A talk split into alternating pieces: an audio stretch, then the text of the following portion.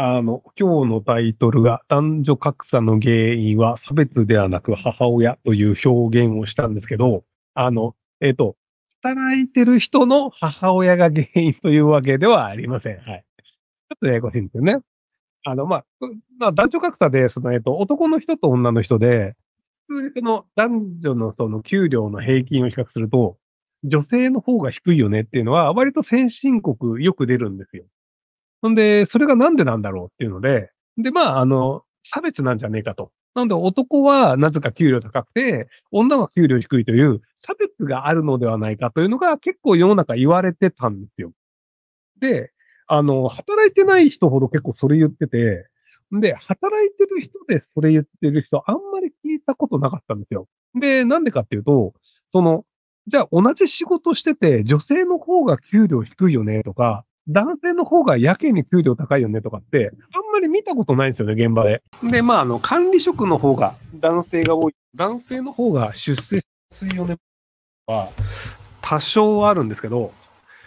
で、ただ、それがそのなんか、あの、職能によっての給料の違いっていうのはあるんですけど、でもまあそこまでじゃあ、こう平均差が出るほど、あの、なるのかっていうと、別にそんなに差はないよねっていうふうに割と思われてたんですよ。その、働いてる人側から見るとね。で、じゃあ何なんだろうっていうので、ただ、その、男女で平均取ると、やっぱり女性の方が圧倒的に少ないんですよ。で、じゃあなぜなのかっていうのが、あの、最近あの、ノーベル経済学賞を取った先生が、そこの謎を突き当てたんですよ。要するにあの、男の人と女の人で給料の差があるのではなく、ガチフルワーカーと子供を持つ母親で給料の差が出るんですよ。まあ当然なんですけど、例えばあの、子供のいるシングルマザーですってなるとフルタイムで働けないので、じゃあパートで働きますとか、で、もしくはそのなんか、じゃあ残業も気にせず働きます。広告代理店でバリバリやりますっていう女性の人が結婚した時に定時で帰ります。っていうので、9時5時で働く女性と、フルタイム残業入りで働く女性っていうので、そのキャリアを積み重ねる女性と子育てを始まる女性で、その給料が違うよねっていうのが、あの、平均するとそれ重ねて計算しちゃうので、そこがごっちゃになってたんですよ。だから、あのもう、普通に説明すると、もうそりゃそうだろうって話なんですよ。もうあの、パートで働く人とフルタイムで働く人、給料違うのね。なので、これって男女差ではなくて、実は、そのフルタイムワーカーの女性と子育てをしてる女性の差の問題だったんですよ。なので、母親になった女性というのは、給料が下がります。で、母親にならなかった女性っていうのは、男性と同じ給料をもらいますっていう、あの、ご、ごく当たり前の話だったんですよ。で、ただ、ごく当たり前の話が、その、母親になった女性と、母親にならなかった女性という形で、区分けして計算をしなくて、みんなごっちゃにして、女性、男性って枠で計算しちゃったので、なぜ女性の給料が少ないんだろうっていう話になってたって話なんですね。で、よくその今でもそのなんかあの働いてない女性のなんかあのフェミニズム派の人が、その男女の給料の差があって、それは女性差別によるものなんだ。だから女性は差別されてるんだから、なんかレディースデーとかでも優遇されるべきだ、みたいなこと言ってるんですけど、現実の問題でいくと、あの、母親の給料は低い。だからそれは確かに待遇として良くない。でも普通に働いてる人は男性と同じ給料もらってるんだから、じゃあ普通に働いてる女性はレディースデーいらねえんじゃねえのみたいな話になっちゃうんですよ。なので、そこのあの、現実、実は起きていた問題というのは、女性内格差の問題で、男女差別ではなかったっていうことなんですよ。まあ、とはいえ、その、じゃあなぜその、あの、母親がそこまで苦労してしまうのかっていうのが、結局まあ文化の問題に行き着いてしまうんですけど、あの、フランスの場合はその男女平等にしようねっていうのがガチで行き着いてしまってるので、なので、あの、基本的にはその子育ても男女平等でやるっていうのが結構当たり前に行われてるんですよ。まあもちろんあの、家庭によってはそのイスラム系の人とか、あの、アジア系の人とかで、その父親名もしねっていう家庭はあるんですけど、まあ、フランスの文化の場合は別にじゃあ子育てですとか、じゃあ子供は朝幼稚園に送り迎えしますっていうのも、じゃああの、こう一日交代ですとかだったり、割とその平等に行われているのですが、あの、何かあった時に気を使う割合は女性の方が高くなるんですよ。だ例えば、じゃあその、子供が熱が出そうな状況ですっていう時に、母親は相対しがちなんですよ。要はそのなんか、あの、は、いつもであれば、じゃあ学校終わった後に、なんかその子供が遊びに行って、ほんで帰ってくるから、まあ7時ぐらいに家帰ればいいよねという状態だとしますと。でも、母親の場合は、その、子供が何かあるかもしれないから、5時に早めに帰っておこうという選択をするんですよ。で、男性はしないんですよ。なんか、いや、なんかあったら連絡来るっしょ、みたいな。連絡来たら戻ればいいっしょ、みたいな。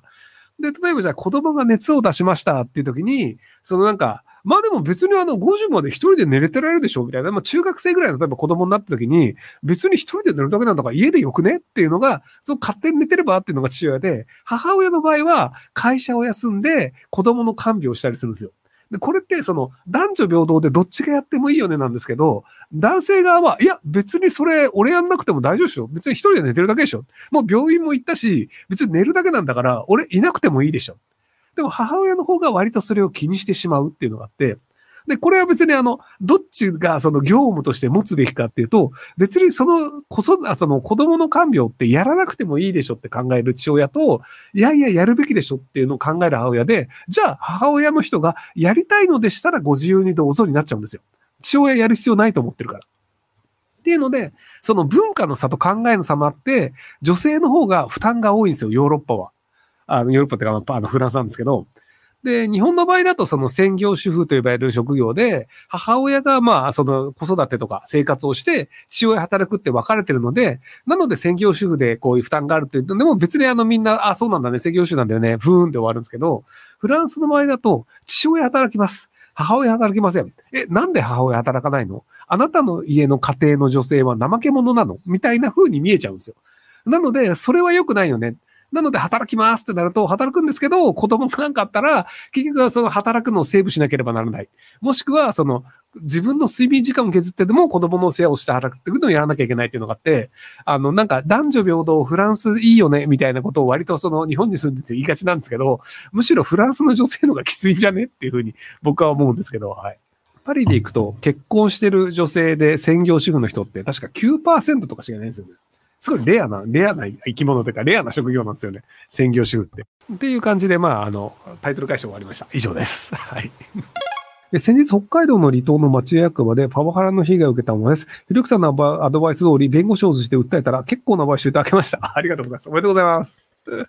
結構ね、あの、裁判で訴えてお金を取るっていうのは、何気に結構みんなできるんですけど、やらないで泣き寝入りする人多いんですよね。えー、こんばんは。建築と IT、ひろきさんだったらどんなアイデアがありますか？うわ、ざっくり。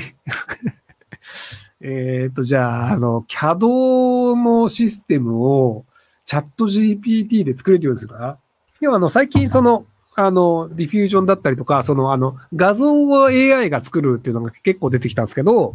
なので、その、えっ、ー、と、構造計算も含めて設計をするというのも AI は多分時間の問題でできると思うんですよね。なので、あの、国立競技場こんな感じで作りたいんだよね、みたいなのを夢いっぱいなアイデアをぶち込んで、これで CAD データで作り出せやっていうので、作れるようになるっていうのは時間の問題で多分需要はあると思うんですけど、まだそれやってるっていう人聞いたことないので、なので、あの、そこら辺の CAD を AI で作るっていうのをやるといいんじゃないかなと思います。